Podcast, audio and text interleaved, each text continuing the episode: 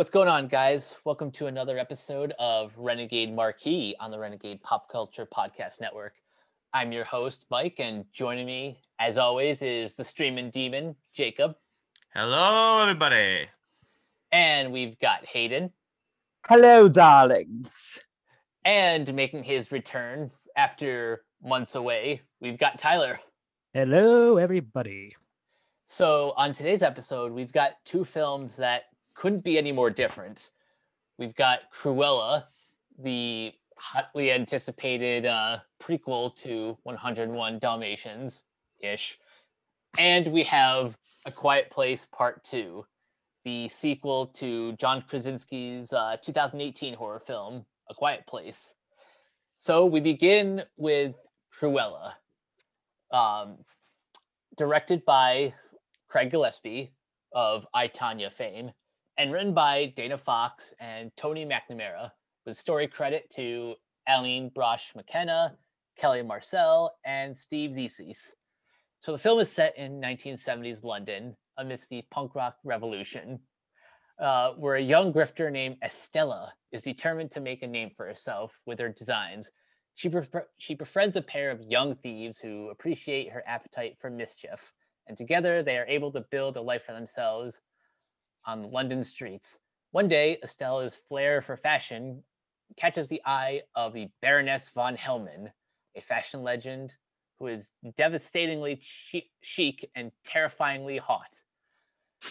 But their relationship sets in motion a course of events and revelations that will cause Estella to embrace her wicked side and become the raucous, fashionable, and revenge bent Cruella. Um, so before we get into the actual review, I have I have a story um, about my experience, my I guess theatrical non-experience. By the way, thank God for the decision to release this day and day and date on um, in theaters and on Disney Plus, or else I would not have been able to finish this movie, or at least by today. Um, so I got I got to the theater. I I was all set, ready to go. Um, about 25 to like like 25 to 30 minutes into the film, the fire alarm goes off. Um, no, nobody really does anything in my in my theater for like a good minute until one of the ushers comes out and and says like, uh, "We're evacuating the building, so everyone head outside."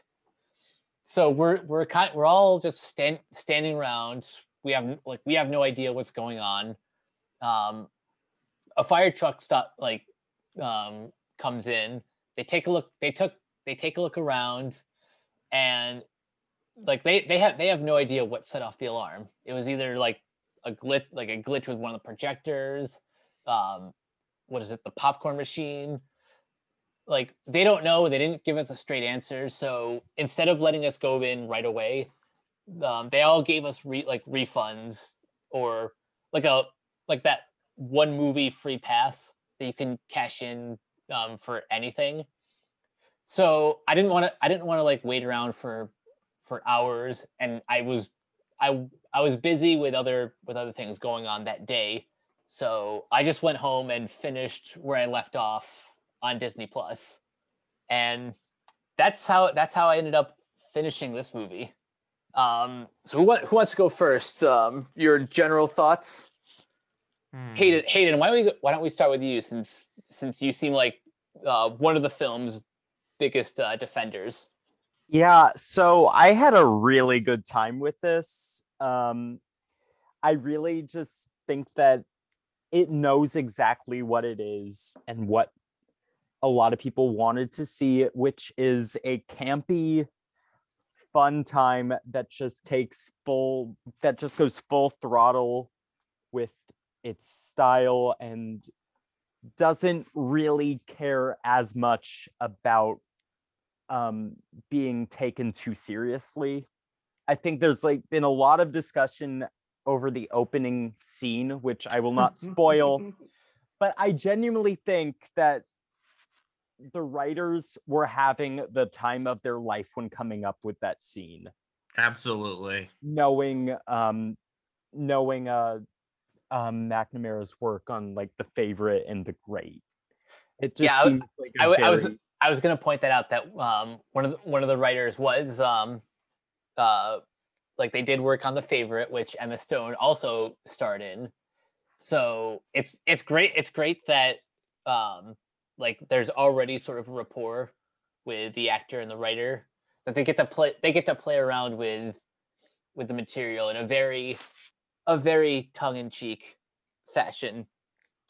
Um Jacob, do you want to go next? Your general thoughts?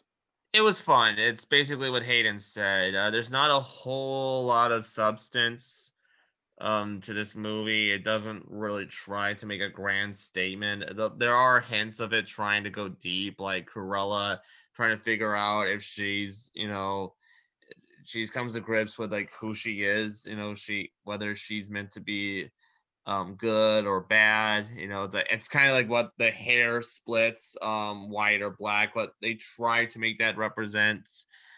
Um you know as far as these kind of deconstructionist um live action remakes are concerned it's it's good. It's okay. It's it's it's fun. You know it's certainly um it knows what people kind of go into an origin story on Cruella for, like the really amazing costumes. Like I think we can all agree that the costumes in here are freaking stunning. Oh, absolutely. Yeah. Jenny Beavan understood the assignment, is what I will say. Yes. And you know, there's some 70s needle drops in here and fun over the top performances. Um it's yeah, it was overall it was um it was it's a good time. All right. And I really couldn't expect anything more than that unreal realistically. Um, yeah. So before I throw it over to Tyler, Tyler, um, I I had a really good time with this. Um, you know, not like um, poor poor uh, theatrical uh, experience aside. When once I ended up finishing the film, I I had a grand old time with it. Um, I think in the pantheon of the modern Disney live action canon, I I think this one sits comfortably in like a vague non-particular order top five so you know the, the other ones in that top five would be like pete's dragon cinderella um i i know not everyone agrees but i i think more highly of the maleficent films than than other people. And um and just and just like maleficent in fact a little bit done i think it's done a little bit better here but um when the like the stuff i liked in maleficent was every everything where the story like trails as far away off the beaten path as possible and i kind of i kind of like those similar ele- elements done in this movie. Like i think the highlights are um the like the emmas bat, like battling it out with their uh you know constant one-upping each other during all these uh fashion events. I think um paul walter hauser and joel fry are great as um as horace and jasper. So much so that i wouldn't mind seeing a disney plus um like sequel or spin-off with these characters just just go like going about their day doing doing crimes and just and just being best friends Yeah, it'd make more sense than the uh, Disney Plus series of Gaston and LeFou. Don't even remind me. yeah i i honestly i forgot that was even a thing Yeah, um before before before i go too too far into some of the other elements tyler let's get let's get your uh your general thoughts out there okay, well, um, no one's gonna be a big surprise here. I'm not the biggest fan of this movie, but I'll say it was more fun than some of the other Disney remakes. You already said Maleficent, certainly reminded me of that quite a few ways. Although the tone was a lot more wishy-washy. I'm not sure what it was trying to do at halftime, and I kind of loved it that way, you know. um i do i do have some some neg- negative uh a, like a few neg- negative uh comments Oh, um Sorry, my microphone. I should die for a moment there. That was weird. Um, oh no worries C- what I um, was what I meant was like, okay, Maleficent is pretty darn serious about the t- uh t- pretty serious about the, the whole way through with slight comedic bits with like the fairies.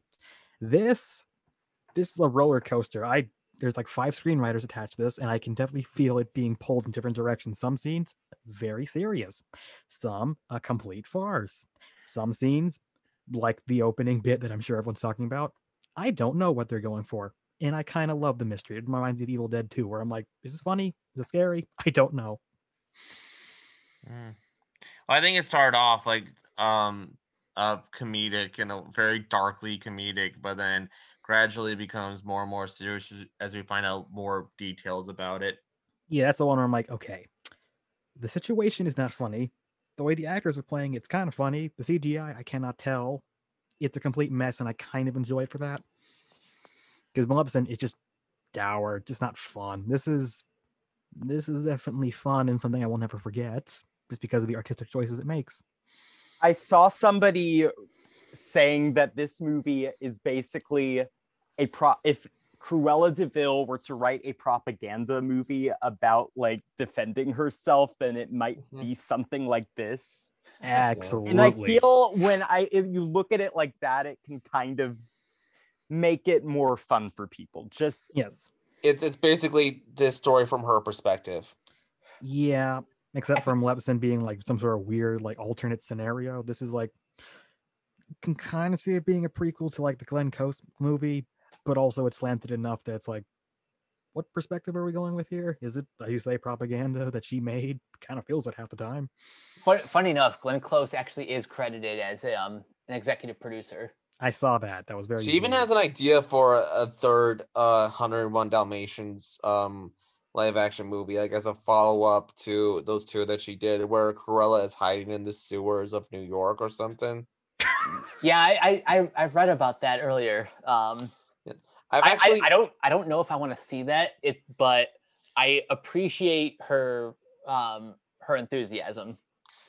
Um, I- I- what sorry, what has been talked about um, that I've heard through a grapevine, um, like on assorted news sites, is that they're maybe thinking of doing like a Godfather Part Two type sequel where it goes seen that. it goes between like Emma Stone and Glenn Close, and you know I would be down. Except- I would, I would watch that.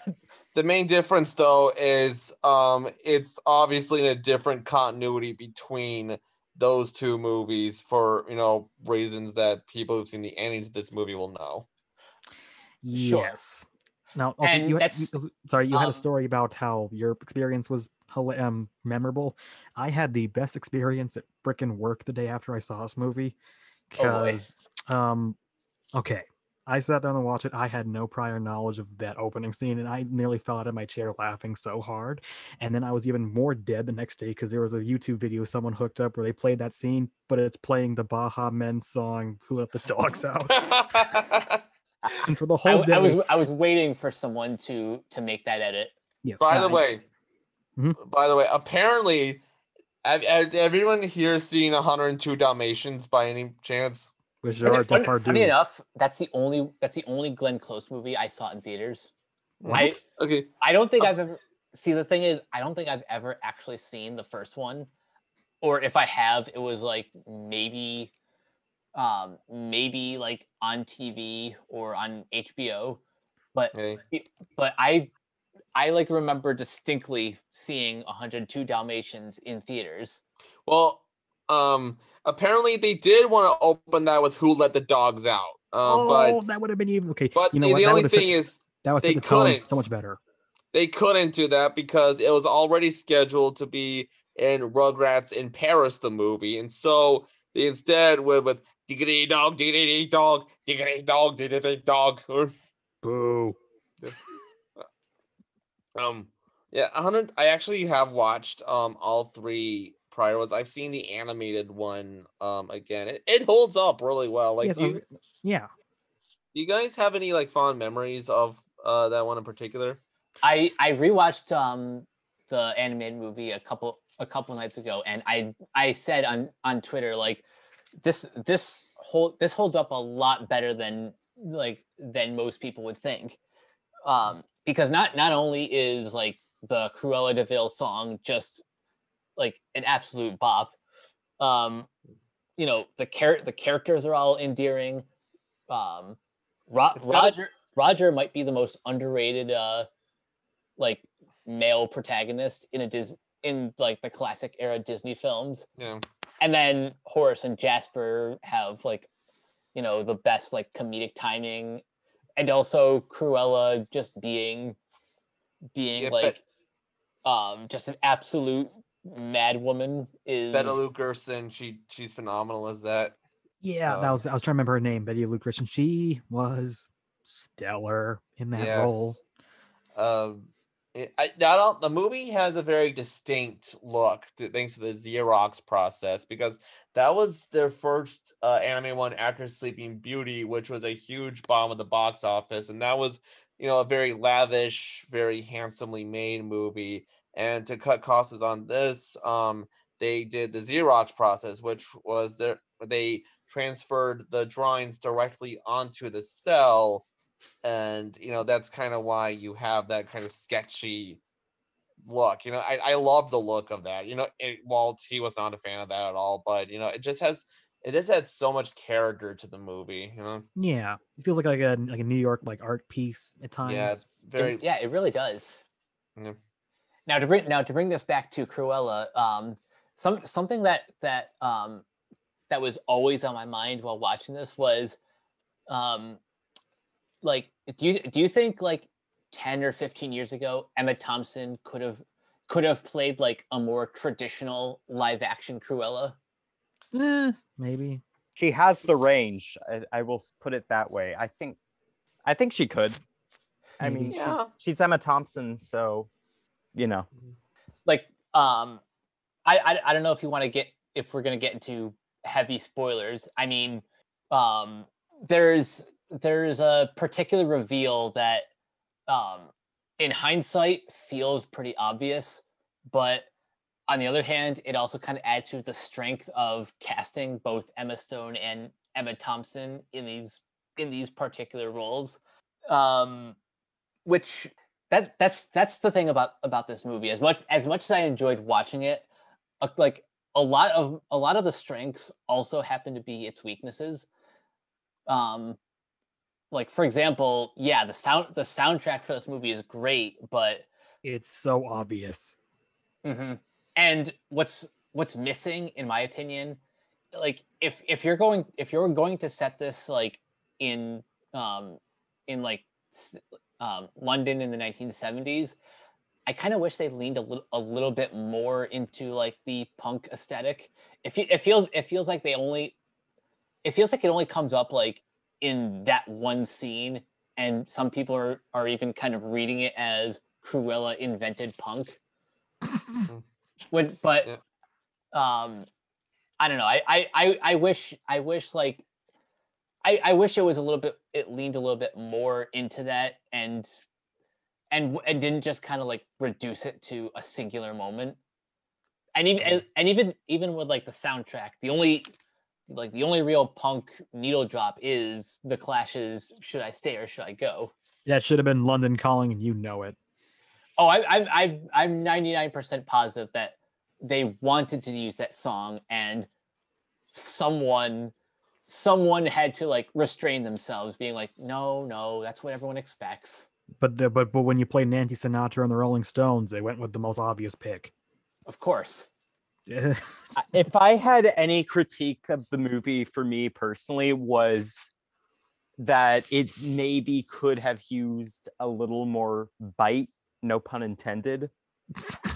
I, I agree. I agree with that. And again, um, leaning into leaning into like the punk, like the punk movement in the 70s would would have it, it would have given it that um that bite that uh this movie really needed. but I mean- it probably there's only so much bite you can give it with it being a pg-13 disney movie yeah, ex- That's- exactly. So that's how it handles the glamorous London of the seventies. Mm. yeah this probably um probably couldn't go with a sid and nancy approach No. Well, it'd certainly be interesting though. um, um, another another another thing that um you know, much much like how I felt about Maleficent. Well, while I like well, I like when this movie like tries to do its own thing. It's um it's when they have it's when they have to shoehorn in elements from the original. Yeah, um, like uh, Roger and Anita. Uh, that yeah. and don't or, and don't get me wrong, those or the car, or it's it's Hell Hall now. It's like yeah, thing, thing, things like that, like um like the prequelitis elements are yes, the Han Solo ish shove in moments where it's like, see, this is how this happened. Or like So- uh, I will Fucking say I feel that compared to a lot of other movies that it was le- it like they did it in a way that it wasn't quite as distracting as I've seen in other movies. Well, Yeah, like, like, the, the some of they them were handled just the way they handled the Dal- the way they handled the Dalmatians, that's either the best thing or the worst thing ever, depending on who you ask. uh, I- Another I- I- thing, sorry. that's what that's that's that's one of those um try not to think about it moments. I could I not will- stop thinking about it. I am going to bring up another point in that um, how this movie portrays Dalmatians might actually be a net positive, in my opinion, in that. Um, so when the original, I believe when the first remake came out with Glenn Close, and it might have also happened with the original animated, but don't It did with the on that. original one too. Yeah. So that so many people adopted Dalmatians that people were not equipped with how high maintenance they are and they require Dalmatians are very difficult dogs, especially um, if they're your first dog. And as a result, unfortunately, many dogs, many Dalmatians were sent back to shelters and several were likely euthanized as a result of Mm. this Ugh. which which is a really shitty thing to happen but and like framing dalmatians the way the movie did might be better in a way considering you people really need to do better in terms of how they take care of how they which animals they choose. So Mhm. so so when you say high maintenance, are they um they they require a lot of exercise a lot of constant attention. You they are very difficult um when you have guests over. They they're they require like a lot. Spe- speaking from personal experience, that kind of that kind of sounds like my uncle's um uh German Shepherd, who um you know is very well. Ger- German Shepherds usually have a lot of anxiety, so they're not they're not really great with people. Um, but they also they also need like con- constant care. Um, and that that's that's that's why like that that's why he um like he he doesn't really have company over that that often and usually he keeps he keeps the dog outside um so yeah it, it it's it sounds like Dal- dalmatians are about about on that level. Yeah yeah it's it's about that. Like there are there are a lot of dogs that should not be a person's first pet. And dalmatians are one of those and that was a problem as a result of the movies. I think what they did was maybe a bit of a happy medium. Yeah, although I don't want them to be demonized like they're pit bulls or something. right. Um so I, gue- I guess we do need to go into a little bit of spoilers. Um but also also a little psa for for film twitter.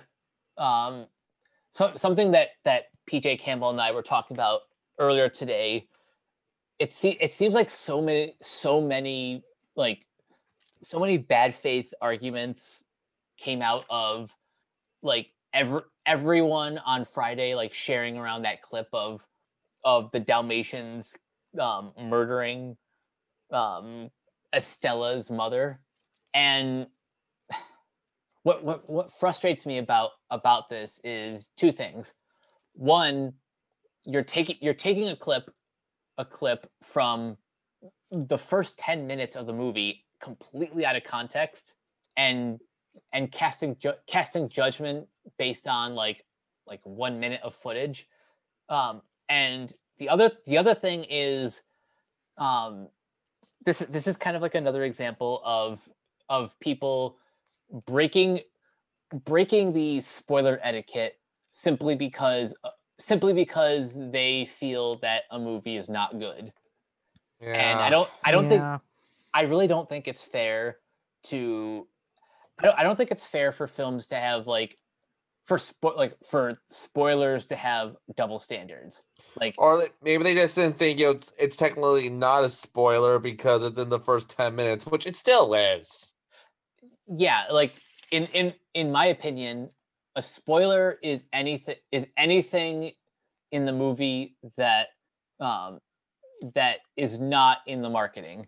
Like Right. if, if it if it's seen in a trailer or like promotional images, that's fair game. Yeah. But Uh, although some movies push the envelope a little too far. Oh, sure, but that's I mean, that's that's that's debatable, but my point my point is if if the if the studios are releasing this information um then it's it's fair game to discuss in a non in a non-spoiler review. Fair enough.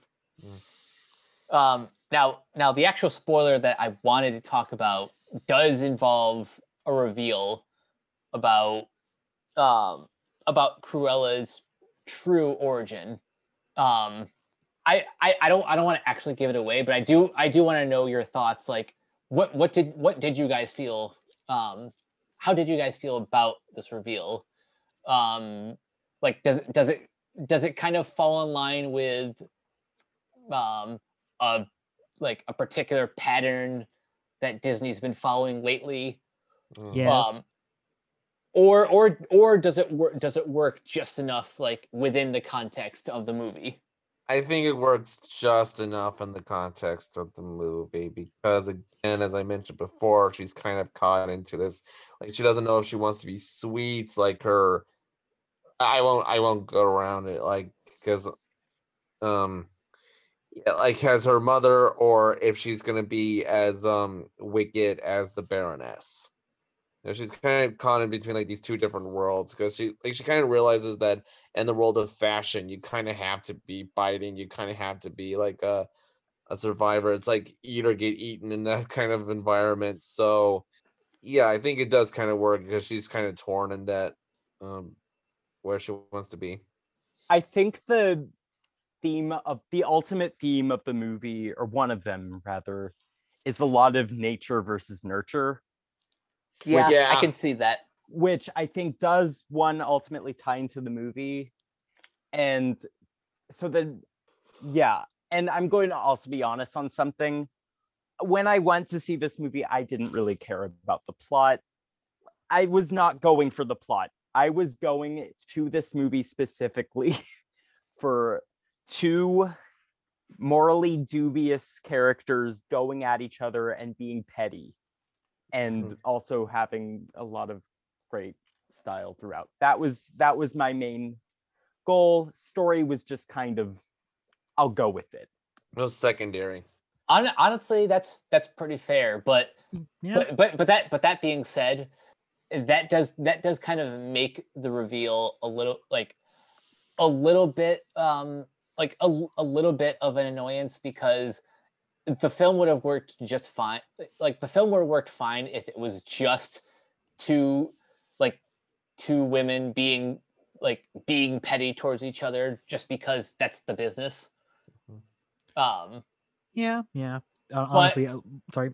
um, but to Jake's point, I do, I, I, I do see where where they were coming from, like, you know, like addressing the whole nature versus nurture thing.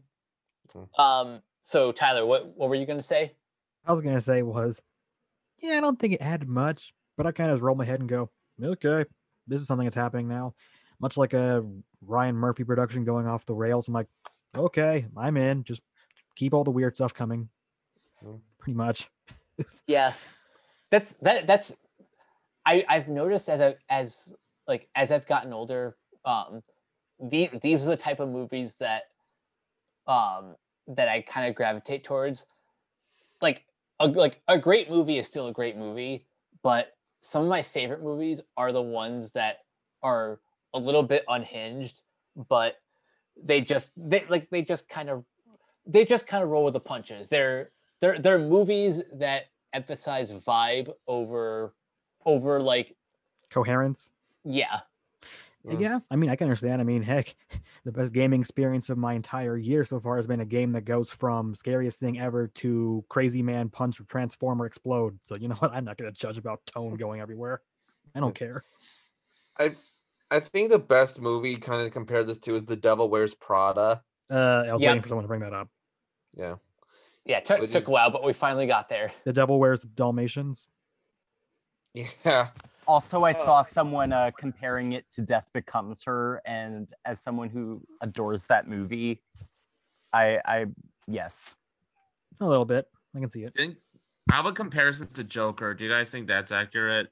No, not, Eh. not particularly. only, Eh. only only tangentially i will say though there there is there is one there's one like distinct um very distinct similarity um granted it's it's a different version it's a different version of the song but they both Oh yeah, I I- I know what you're talking about. Smile. yep Send in um, the I was clowns would have been more effective in this movie, frankly.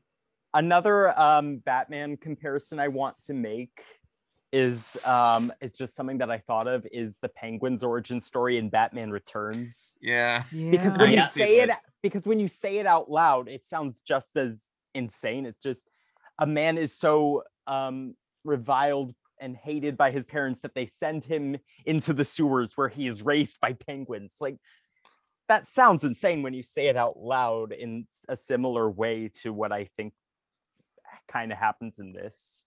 yeah. It's also a movie that doesn't care what you think of it either. yep Uh, do you, do you think now's a good time for Hayden to uh discuss that little uh, story of his, some facts about the sequel, the book? um yeah i'm i'm very curious to hear um about the se- the sequel to Dodie Smith's original novel, The 101 Dalmatians. Okay, prepare yourselves.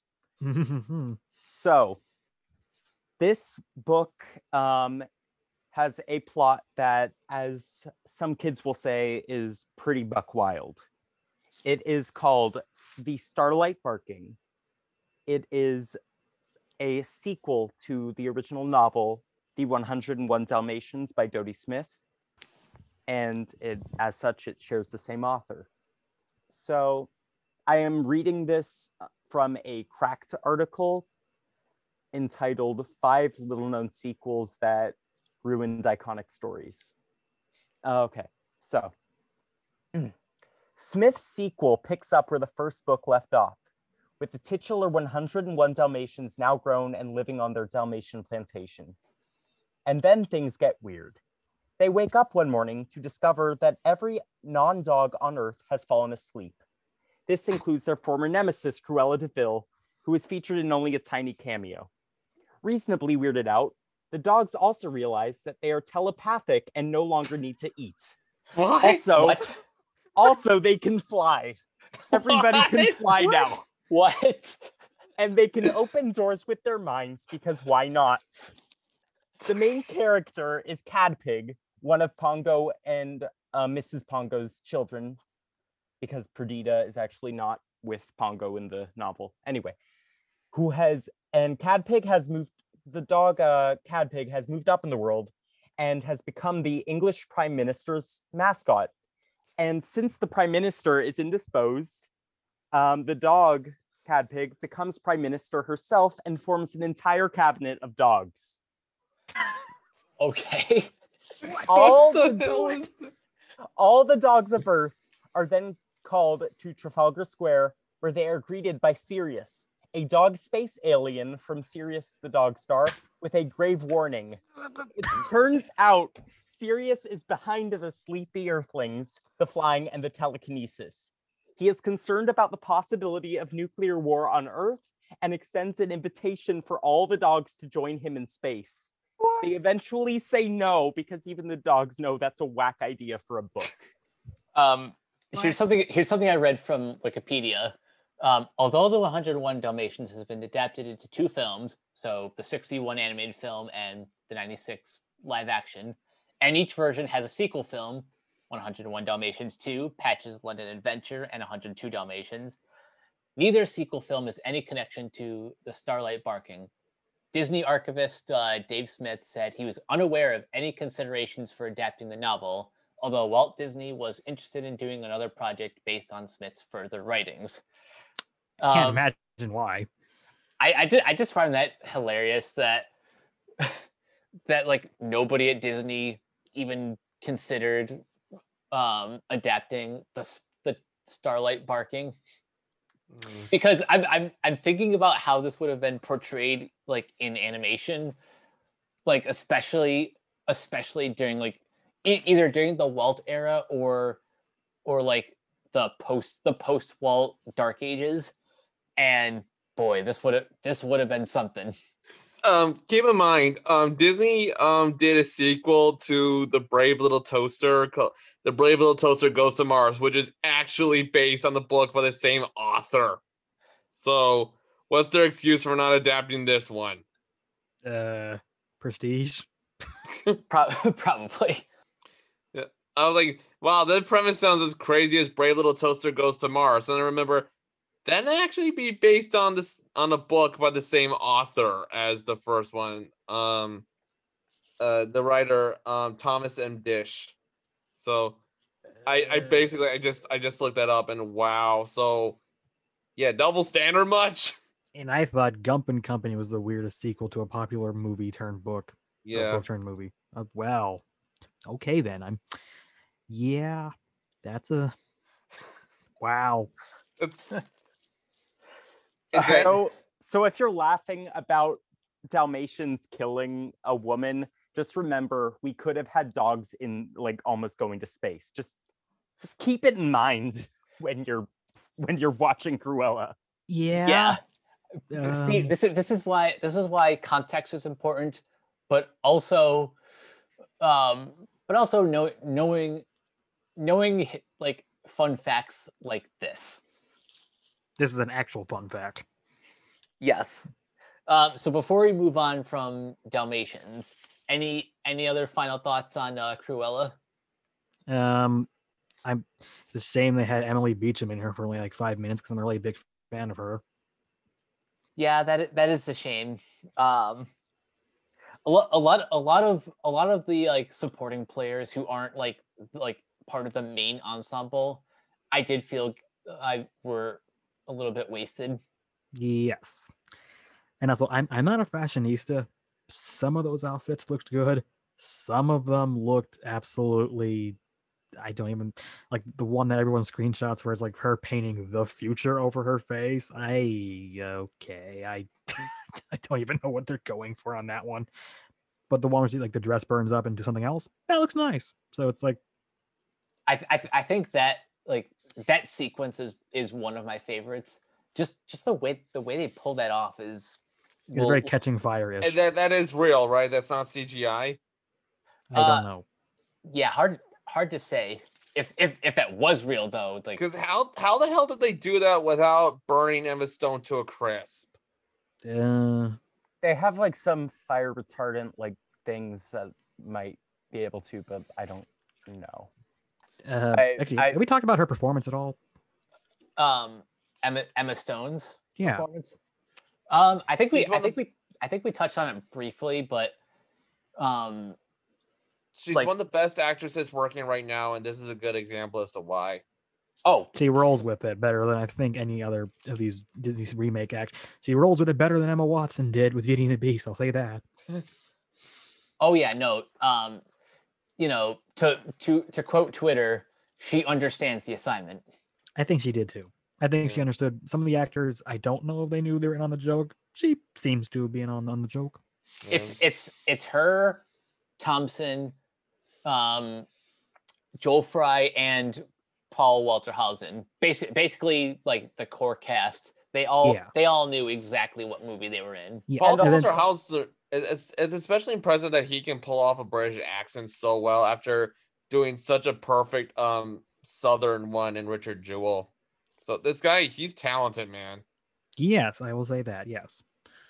Also, uh, I will uh, give uh, credit to uh, John McCrea. Um, as a Artie. I think he understood the assignment. How about Mark. Strong? Yes, he did. He Um, won. Mark Strong, honestly, hon- honestly, this this like this performance and this character is really not that different from any other like run of the mill Mark Strong performance. Um, and I say that as a fan.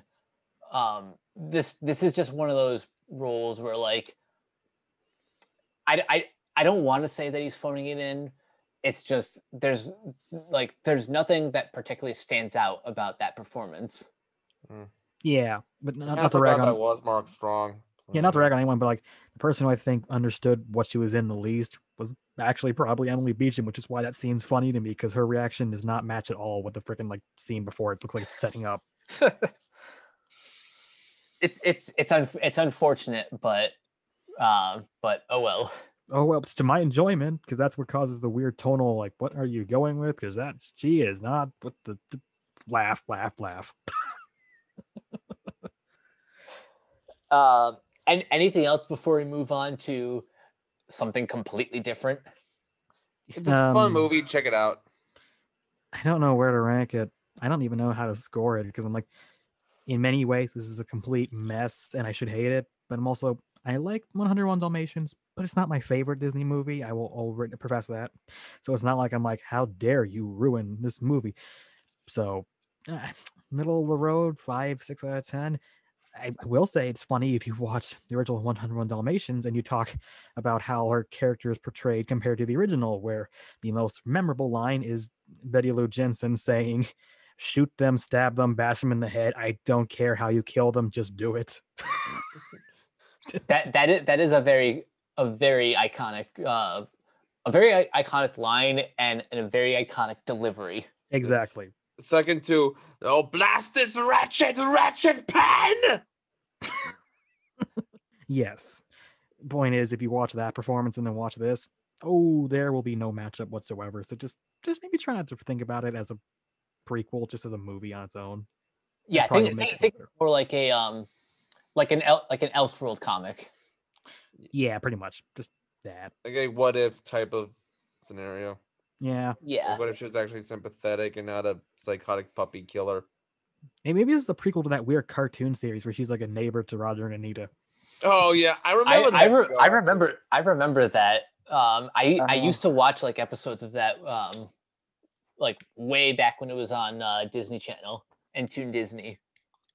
Is that on Disney Plus? I, I haven't checked. I'm I don't pretty think. sure. No, I'm pretty no, sure all. I'm pretty sure all all of them are. No, I don't think. Like I have checked, it's not on there.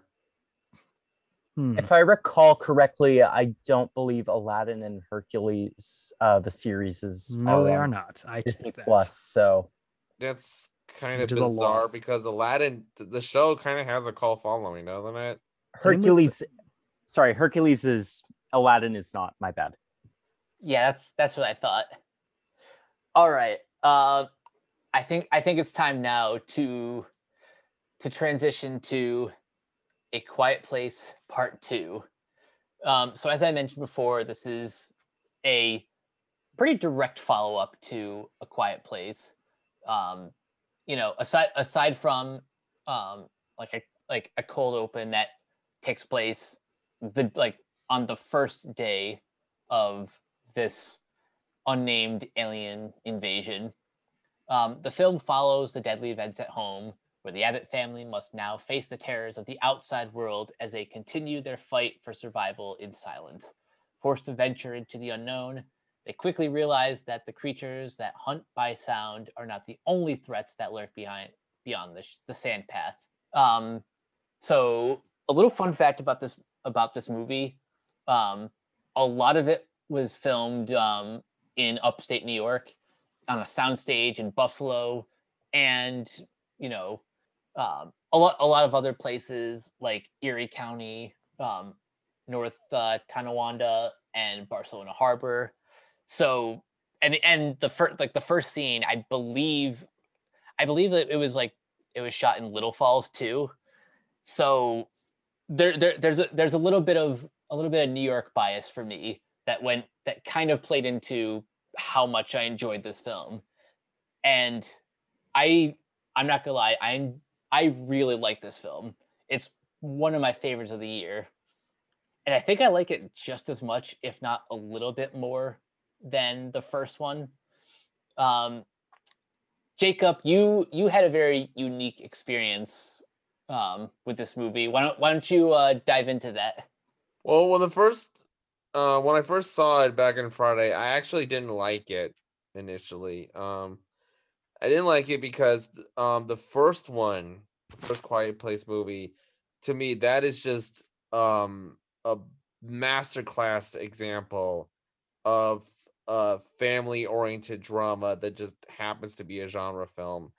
Or it's so tightly written the script. There's very little fat in it. You know, it's it's such a lean, straightforward, no bullshit horror movie. That's also it's weighted by a lot of family drama. You know, it's very compelling. Um it's very convincing performances all around. Um and I think the main reason I wasn't crazy about the sequel initially was because I thought the first one wrapped up pretty well, at least for me. Like I didn't feel like I needed to be with the Abbott family again because it was implied at the first in the first movie that they just kill the remaining two um monsters after they killed one of them after they found out a way um how to do so and you know, I just kind of felt like, you know, like it was like in this one, they interact with a lot more people than they used to. And I thought that kind of took away from the family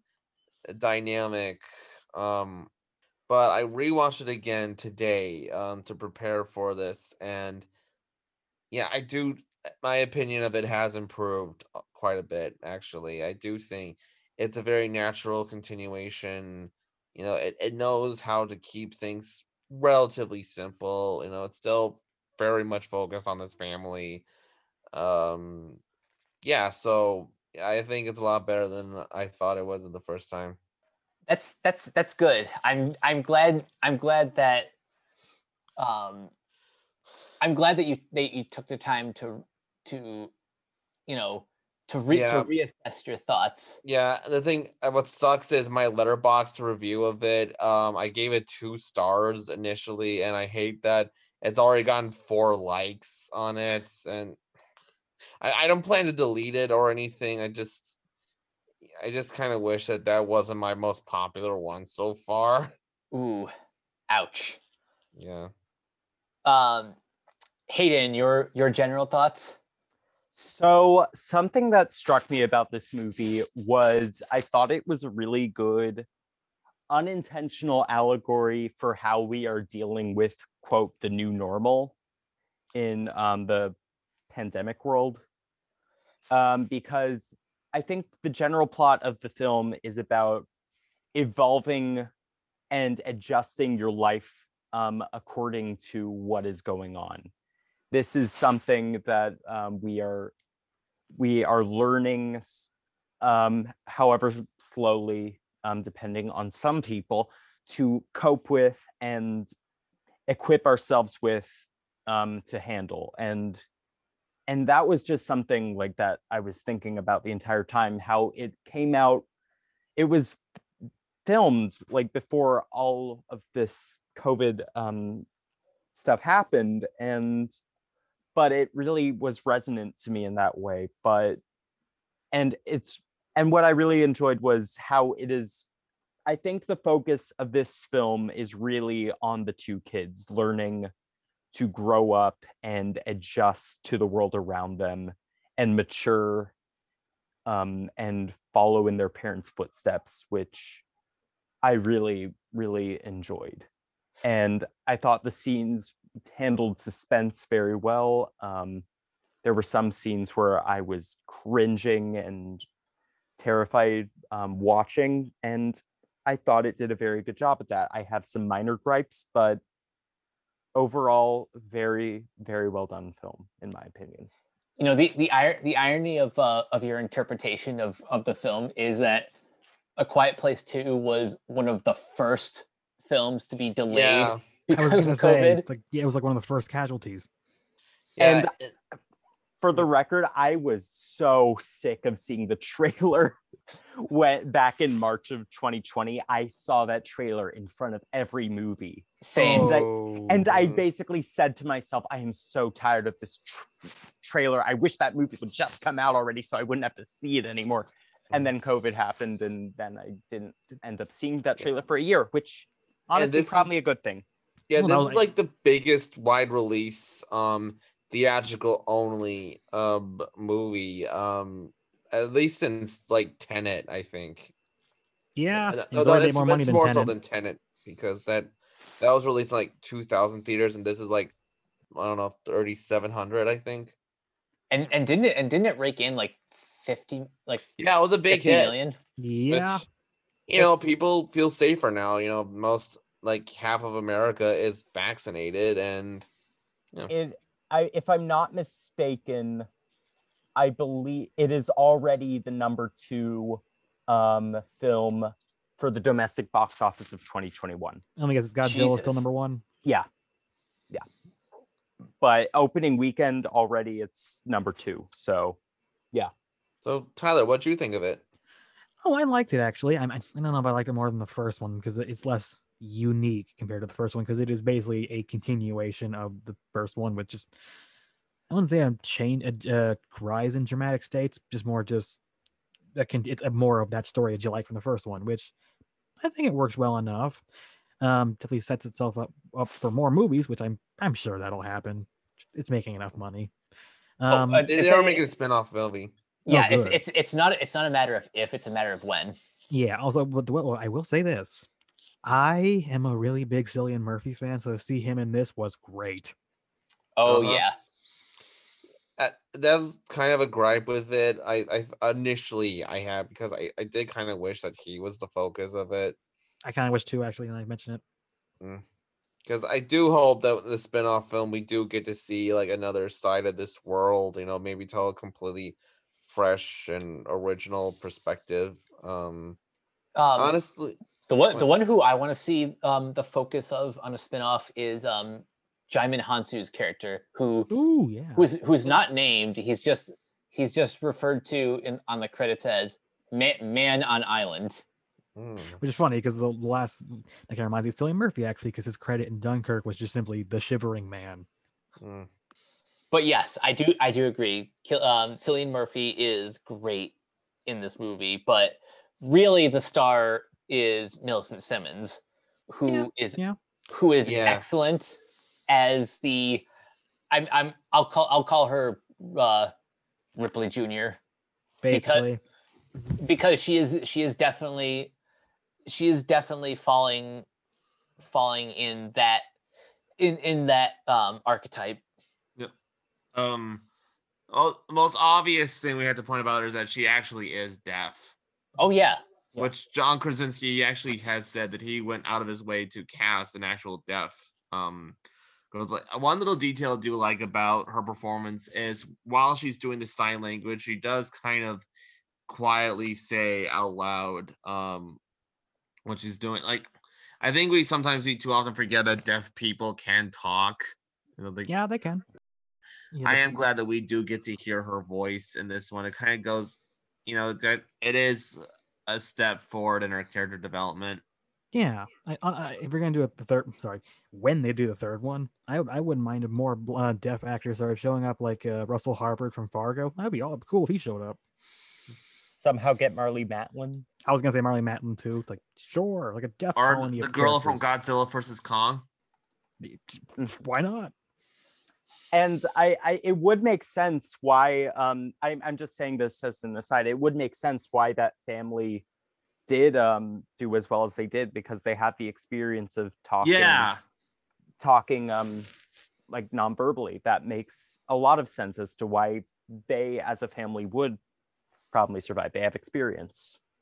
Yep. Yeah, so Um, also, uh, Noah Jupe, um, as the son, like the from when he gets his foot caught in the bear trap. I, that that that Yep. scene i had i had to look away like a few times um He sells it.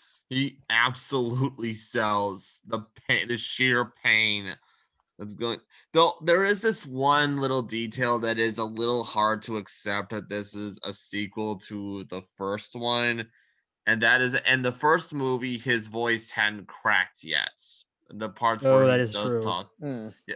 and this is supposed to take place the day after pickup and not even just that even in the prologue his voice has clearly cracked and that's supposed to take place before the first one like a year before.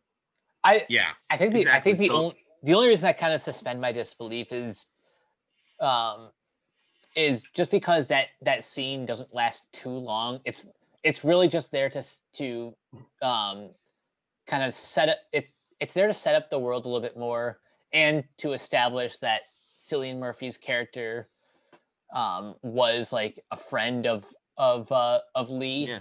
That took me a Um, while to to realize that. Um, it I didn't realize it until they were at the docks when he tells uh, Millicent Simmonds to dive, and so I was like, "Oh wow, that's the same guy." Yeah, because Hmm. he was a little hard to recognize with the beard. Wouldn't you say? A, a little A a little little bit. Did he didn't have a beard in the prologue? Did he? nope.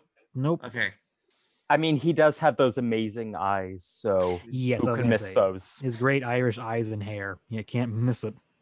Nope. Um, yeah. Honest, I I'm not proud to admit this, but I was um a little too sensitive to um noises the audience was making, and like ever since movies have opened, I've been kind of on edge, you know, being with other people, just because my last movie experience before lockdown was so bad. You know, there was this old guy coughing throughout almost the whole thing, and that did kind of like I did that you know that did kind of like tanks the theatrical experience for me and i know i'm not the only one who's that like when i've heard testimony of other people who've had similarly bad theater experiences you know that kind of tainted you know going like theatrical only movies for me you know it even kind of it tainted my my experience like wonder woman 84 even though i personally loved that movie and I do kind of feel I it is something I'm working on, which is trying to tolerate other people in movies, movie theaters. You know, like that that I maybe maybe that clouded my judgment with this one. I don't know, but it's it it's a it's a it's a fair question to ask um because um as as you as you attested to as, like the second time you saw this movie you did have a a more positive experience uh, the first Yeah. time the first one wasn't even that bad. That's the thing. Like it was, I I was I just I just become so sensitive at that point that yeah, that even just a guy coughing like five times in a movie that just kind of rubbed me the wrong way. And yeah, I do Fair kind enough. of regret having that much of a sour mood. Um, before may or maybe I do. I don't think it completely changed the way I look at it because you know maybe I just didn't want like maybe because I had such high expectations for this one maybe uh, because I I still absolutely adore the first one. I still don't think it's quite as good as the first one personally, but Yeah. but it's it is better. It I will say the second one it is a much better um movie than I remembered it, and for reasons we'll go even further into. Yeah, well, well it's like horror films I think are the most interesting to watch with an audience because either they can improve the experience or really take it away. And a movie like A Quiet Place, especially the first one, that one you really need a quiet audience because you know not Yeah. much dialogue. This is gonna probably drive you insane. Something um, that might make you feel better is that if this were the world of a quiet place, all of these people would be dead. Yeah, I, Yeah. I, Yep. I kind of turned into the uh the Quiet Place monster when I was in that theater. Well, don't And worry. like, if the, you- like when I hear like a cell phone go off, I go ah. Like, to be fair, to be fair, attack yeah, all these people would be dead because in the first year, people would be going like, "I don't think this is true. I can make as much noise as I want," and then they just get murdered by a monster. yeah, Judging by the reality we live in. That's a way to bring up 3D movies back. Like actually have a guy in an alien costume just attack them. Oh, 50s like horror moment where it's like the tingler. Oh no, your chair is buzzing. It's coming to get you. Yeah. Uh, For me, I, I think that this movie is this as a sequel is has aspects that I like more than the first, but also aspects that I like a little less than the first, if that makes sense. So it's Yeah. kind of a for me, it's kind of a give and take. It's- it's not as unique, but also I might like Cillian Murphy more than John Krasinski. So you know, take and choose. Also, um, um, I will say that there is one minor minor gripe that I have with both of the movies, but it's kind of too late at this point to go back. Is ideally, I don't think that maybe they should have a score, and that the movie would be more effective if it were just silent, Well, like altogether. But Maybe. That that that would that would be a nice a nice touch. Um, on the one I think hand, the- on the other on the other hand, I do love um, uh, Beltrami's score. Oh, no, both- it's a great both score. films. the thing great is, scores. I think the score though, I, it's supposed to reflect the mental state of the characters. You know, it's not. Well, scores aren't really supposed to be objective. You know, they're supposed to kind of. I get, yeah. It's just that I think it, it, when there are clearly parts in here that are supposed to be scarier than other parts. Um, so you know, it does kind of show you know, their kind of state of mind when you know a, a monster is near or whatever. So you know there are interesting examples of how a score can you know decrease or increase the validity of a scene like there's edits of like the ending of et with the music cut off and it Yeah, does not seen it. emotionally work at all but then there's scenes where the music is intentionally not there and it works like uh, david fincher's zodiac the scene on the the beach that scene has no music whatsoever and it's so much more creepy because of that fact Uh, um, like there are um two particular movies that had no score. I think really the Birds didn't have a score that worked. no Uh, neither did um No Country for Old Men. That's tr- I, it's funny you mentioned that because I you you think it has a score but it really doesn't no you're right And also Mother that didn't have a score. I, f- I, for, I forgot about about that like that aspect. Have you seen that movie, Mother? yeah, Um, i remember it Yeah, How'd I you I, I, it? I s- I saw it um just once in theaters, but That was a crazy movie. yeah, it was it was it was a very very unique experience. Yeah, it's one of the few horror movies that genuinely scares me. Um, but um, but back to Quiet Place Part Two. Um, you guys didn't think that this movie was a rehash of the first one in any way because I kind of thought it did when when I initially saw it. to the extent a sequel can be Yeah, I, I I didn't think it was really so much um like a um a rehash. So like more more so it was um I don't know, it it it, it did feel more like a like a okay, so the first like the first movie ends, that's like chapter 1 and this is just Yeah. like the next chapter.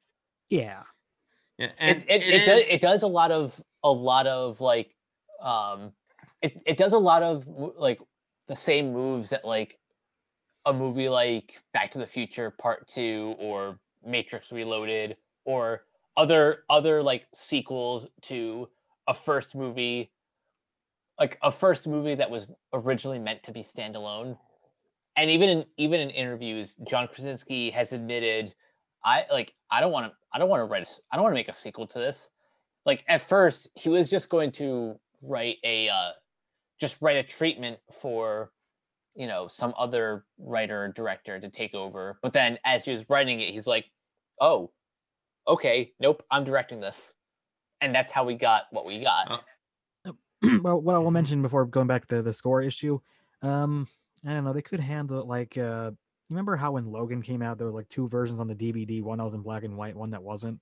Oh Can yeah. they just can, can they just handle Yeah. it like that? Or it's like, here's the non-score version on the DVD if you want that. yeah that that's kind of what i think i was getting at more or less it it would be interesting to see Yeah.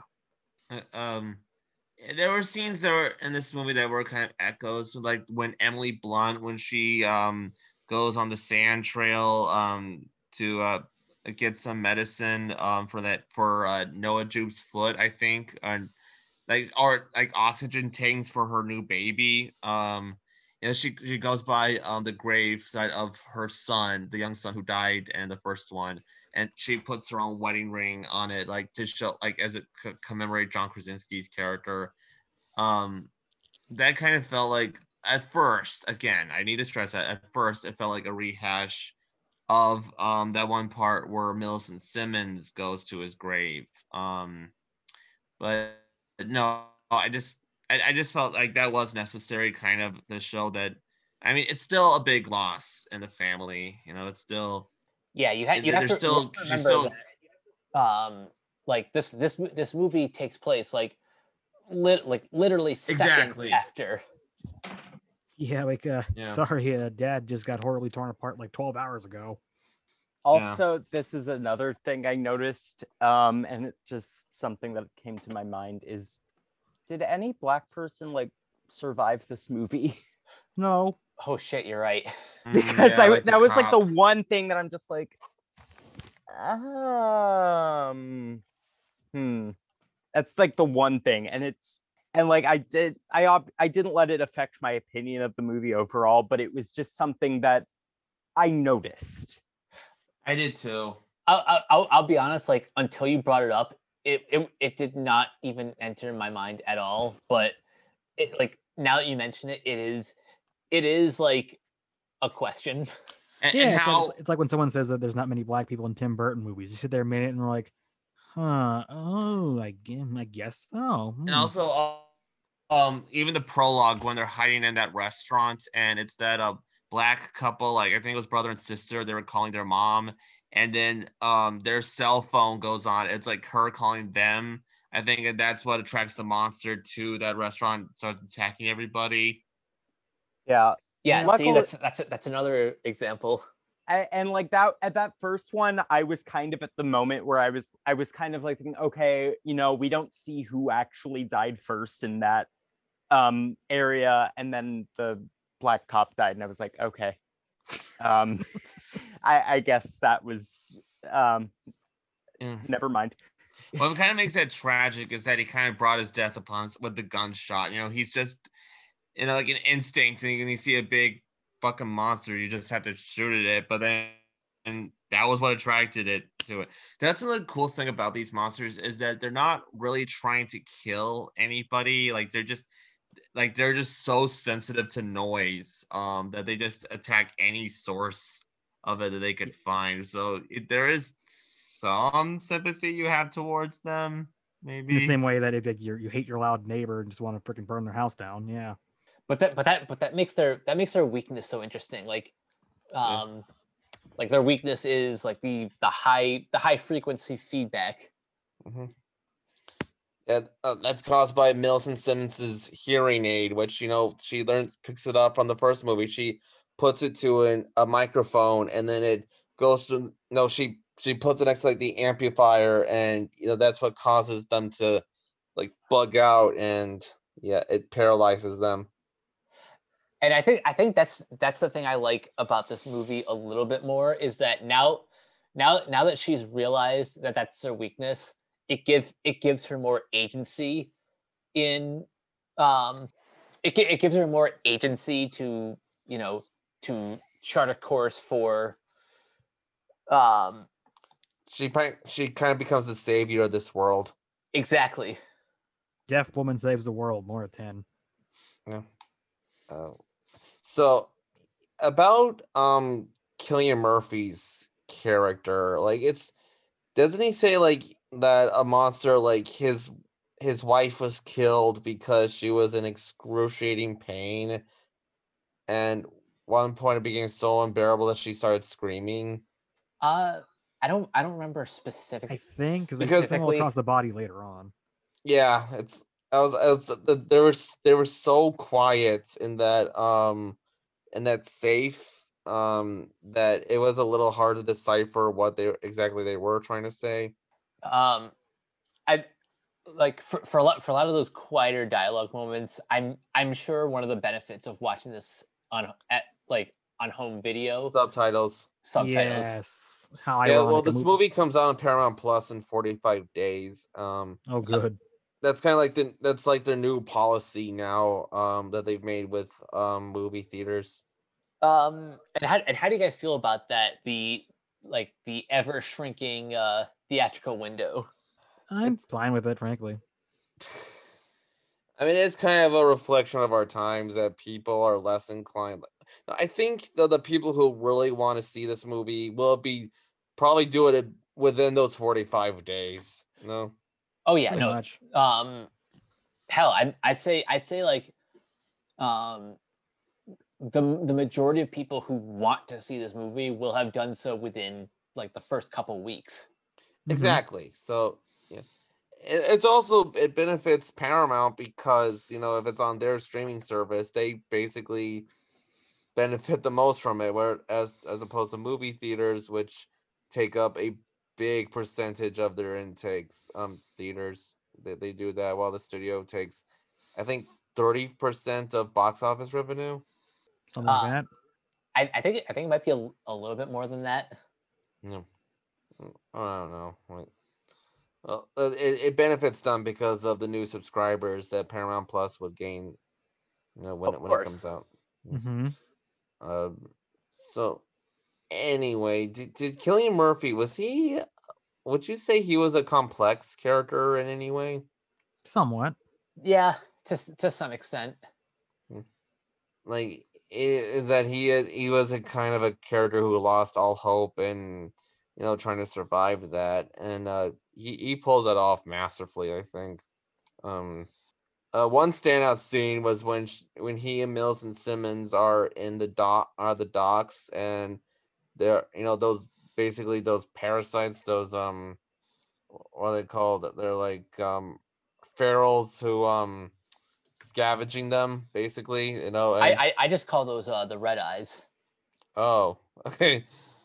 Uh, and and they um, I don't know. They tr- yeah, there was that little girl who kind of tricks him into approaching her, and then does like he kind of she kind of stabs him a little bit, and like, and they put like this harness with bells on it on top of him. So and they're searching like Millicent Simmonds up to like to see what she has, and that was that was a good scene. I think it kind of showed um a n- what desperate people were willing to do in that um environment. um for for better or worse that like there were there were certain elements of of that that kind of remind me of the walking dead um A little bit. partic- yeah particularly like like the like the middle seasons where they start they started to introduce like the concept of like it's not it's not just the monster like the zombies who are who are like the enemy it's it's also you know hu- humans going against each other for whether they're fighting over resources or just or just kind of fight like fighting to you know like fight like just fighting because they're all anxious about the situation. Yeah, although it doesn't go too far, which is probably for the best because you don't want to emulate The Walking Dead too much. yeah I, I i think that's what i ultimate like ultimately liked about this movie is that um you know the like the main threat was still the aliens. Um so like they didn't they didn't spend too much time um you know fighting each other which is which is what i was i was fearing like um when when i first saw like the like the initial trailers Yeah, it's not an action movie. It it it's it's not. Don't worry. I I, I liked the editing in this movie a lot.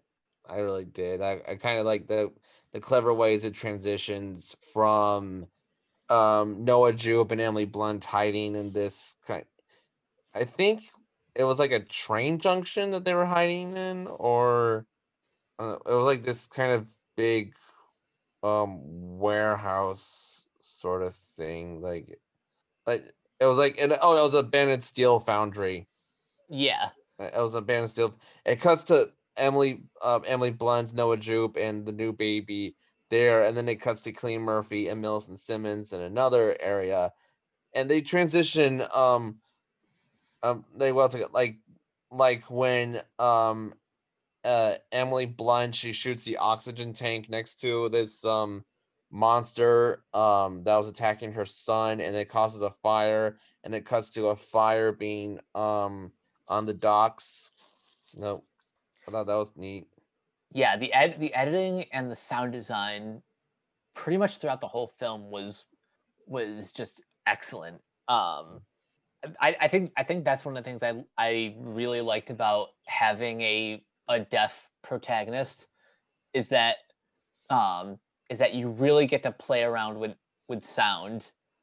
Yeah, it they they even did in the first one too. Um, you know, it had they had parts like um like John Krasinski and Emily Blunt listening to that song, um, and they're like on that ear those little earbuds, and it kind of makes sound you know um harder to take for granted. You know when they when they actually are allowed to talk, that makes the scenes so much more personal and more you know there's something that you value more than if it was just a regular talking movie Yeah, I, I think bet- between like between this franchise and Sound of Metal, I'm I'm really gaining like a a deeper appreciation for the art of sound design in film.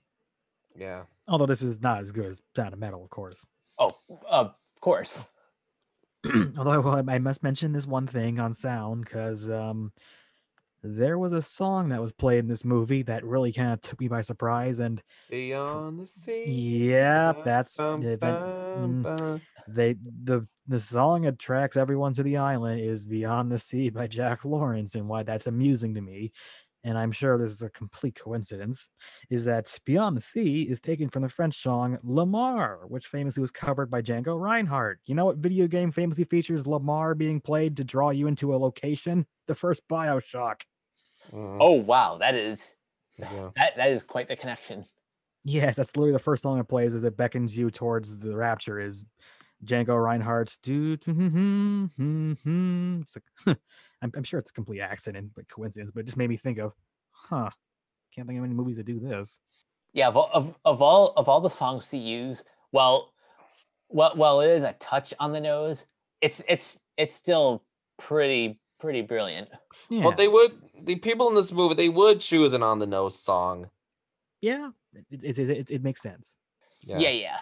Is there any other details that um, jumped at? The... Oh, here's one. Um, I liked how they kind of reveal the names of these characters. Uh, when they're really like, it, it turns out John Krasinski's character is named Lee. Um, we find out in the prologue, and and then later when she's talking with Cillian Murphy, Cillian Murphy, um, like she tells him that you know Lee's not around. You know, like Lee, like you know he died, and you know he would be he would let her let you know this is after Millicent Simmonds is out. She would tell him, you know, he would tell you that she's the kind of person worth saving. And later, um, when um Noah Jupe, um, his character's name is Marcus, and when we find that out, we when he's stuck in the vault, and you know he's he's being deprived of oxygen, you know, because like he I I think he accidentally like locked himself in because like there's like this cloth that's where where the hatchet is and you know and Petkov's Supposed- towel, as I called it. yeah a towel that's like it's there like to make sure the latch doesn't like it, it isn't sealed shut which unfortunately he accidentally makes it shut and then he's losing oxygen he and the baby are and he's trying to he's breathing into the baby's mask so it can breathe and but then later on um and then later he, he's panicking you know he's hyperventilating and then emily blunt she comes in and he's like marcus marcus you have to calm down you have to i thought that was a cool way of revealing who these characters are because you never did in the first movie unless you looked at the credits Yeah, that's To be that's fair, I did. that's actually a good right. point. It's a more Um, organic way than going like, and this is my brother, and this is my sister. I kind of no, no, no, don't do that. Yeah, yeah and emily blunt's name is evelyn and millicent is named reagan Yep, she's gonna have to exorcise these aliens. yeah Yep. Um, is it is is there an, is there any particular um, particular set piece that um, like that really stood out aside aside aside from the opening, which um, which definitely has very uh, chil- children of men. Uh, Very heavily children. yeah of men children of men definitely Yeah, I guess I'll mention the the, the feral people with uh, Scoot McNairy. Oh, that was memorable. or or how about the one where like the the alien um there's one that hides in the because it's established um somewhere uh, the scene with the feral people that they can't swim these aliens and find out that one of them hijacked a little boat, which coasted them to this island that Djimon Hounsou and these other people were on, and that's why they could make uh, as much noise as they wanted to. And then this alien starts attacking, and th- that was a good one. yeah that that that was cool um i i, I think i think that's that's where a lot of a lot of the budget came in because um the first the first one was made for roughly 17 to 21 million uh they they tripled the budget for this one. It got up to like 61 million. And i have to assume that um like they they they did that for a lot of these bigger set pieces which you know it does it does kind of expand the world a bit. We get to see we get to see beyond beyond the farm. Um Which again, I still kind of prefer that one over this one, just because I like the tight knit um environments that these. I also thought it was cool in the first one how they showed you know, like what these people do to avoid making as much as little noise as possible. Like, I like the little details of um when the kids are playing Monopoly and the hotels are like red cotton balls, and and you know on their and when they cook dinner, you know they it has to be underground. It's it's always salmon. It's never anything crunchy, and they're on these plates are actually just leaves, yeah de- details like that are are really cool and they don't wear shoes. yep Yeah, we don't get that much here, unfortunately. yeah here here it's it's it's less it's less about the like it's less about those details and more about just get just getting a lay of a lay of the land like Yeah. we get we get to see we get to see more of the of the town before the attack well It's world building. yeah, yeah, yeah.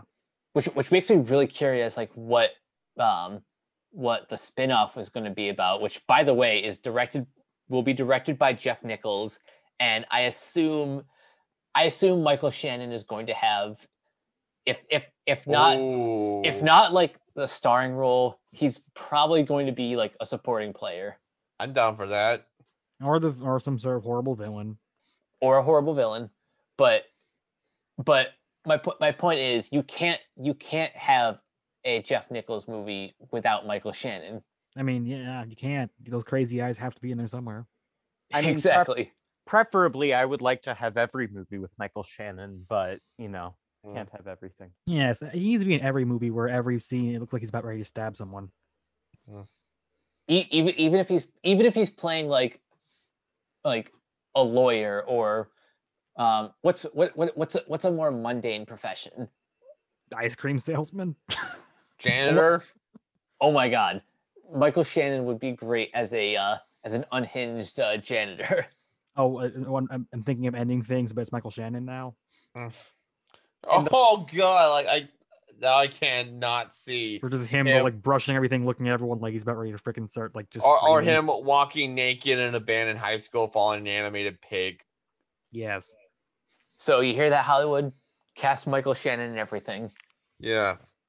And always make sure he looks like he's about ready to snap. mhm. yes that that, that Where his eyes that are really fall apart, far apart. And also make sure he has constant press interviews where he talks about how much he hates like Trump because he did that so much. hmm Love him. And also have a scene. Every movie also has a scene at the bar he actually goes to in Chicago where it's just him drinking and just going, uh, "Don't care."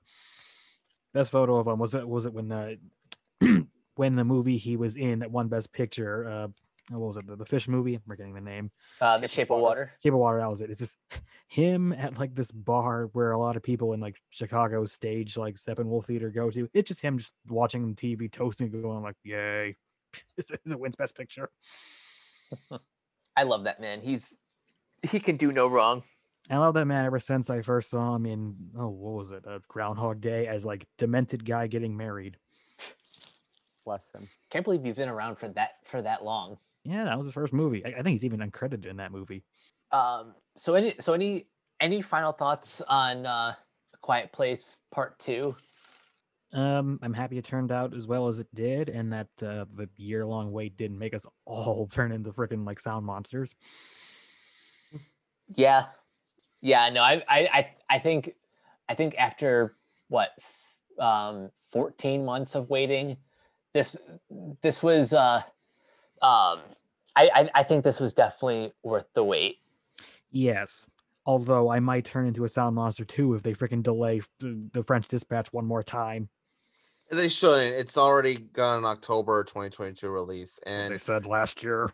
if the performance of this movie 21 release, I mean, and and if this if the box office performance of this movie is any indication, I think we're we just might be done with delays. Uh, Yeah. movies going straight to streaming. Like the last one, I think Boss Baby 2, which will be shown in theaters and on Peacock simultaneously. I think that will be the last one. I could be totally wrong, but I wouldn't be surprised if that turns out to be the case. What an honorable last casualty. The, the, the last Um, one. For the record, I had a billboard for A Quiet Place Part 2 that was by my house for so long after um it was supposed to come out. Oh wow. It was Mm. there for like un I want to say it was there from like I want to say February through like maybe August or September. It was there for a long time before. Oh man, that, that reminds me like at the place I work, there was like a standeetos full of like Dorito chips advertising Wonder Woman 1984 with the original release date for months. Oh no. Mm, and uh, one of my local theaters um, that unfortunately closed technically because um, they they went bankrupt is um, they, that theater had like all posters that was just that were just uh, ca- that just came out in March 2020 and that was all they still had it was all like onward the hunt the invisible man and all of those on there it was it, and and they're still there right now and it's very Mm. it's it's very eerie to see mm. Yeah, my my I think my theater has been like has been doing a decent job like keeping keeping the posters like con- like relatively contemporary. Um but I, I I feel awful for um for the like those who who like kept up all their like old uh like old posters for for movies that got delayed or or have have still yet to be released. Like if like if any theater has like posters for No Time to Die or some of the other um COVID casualties, that's that's just sad. One thing that gave me pause was when I went to see the New Mutants. It was a drive-in, but I had to get my tickets in the auditorium. And among the posters was the uh, Jeremy Camp "I Still Believe" movie. oh that was one of the posters that was at my that was on my at the movie theater i just mentioned too that was one of them Yeah, Yeah, and, and I've I've mentioned before that that was that was the last movie I saw in theaters like before before the pandemic. oh yeah. wow We we talked about it uh, actually. Yeah. Um, but going back to A Quiet Place too, um, I think I think both both these movies are, um, if if nothing else, proof positive that John Krasinski has a very a very deep understanding of not not not just horror like not just horror, um, although he does say that horror is one of like the best storytelling um, genres, but I think he just really has like a keen eye for um for like um like big um four quadrant um entertainment. He Like- actually has directed a couple of movies prior to that. He did The Hollars and uh, Brief Interviews with Hideous Men. Yeah, yeah, Hmm. he's he's he's direct he's he's cut his teeth on a couple on a couple indies, but like um with with the Quiet Place franchise, although although he is definitely standing on the shoulders of like Spielberg, Ridley Scott, James Cameron, um, and I I even in in my review for the first movie, I basically described that as like the feature length version of um the kitchen scene in Jurassic Park Hmm. um but but like i i think i think i think after this after this movie it's it is very obvious that krasinski krasinski's here for the like for the long haul Mm-hmm. Yeah. He's the guy who saved cinema. that he that he is um hayden any, There's any always final some- thoughts On that note, there's always next time, Christopher Nolan. You try. what a, yeah, uh, people like to see a movie that's actually comprehensible and actually has heart. Go figure. and whose director will not want to beat you to death with a 70 millimeter widescreen angled camera for not watching it in that aspect ratio. Yep. Um, so Actually, I- before- I want John Krasinski right now to freaking tweet Christopher Nolan and say, "Go watch this movie on Netflix when it's up there. Just see what happens."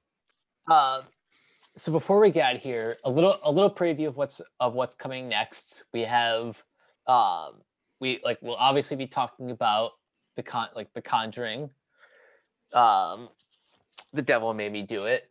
We are definitely going to talk about in the heights.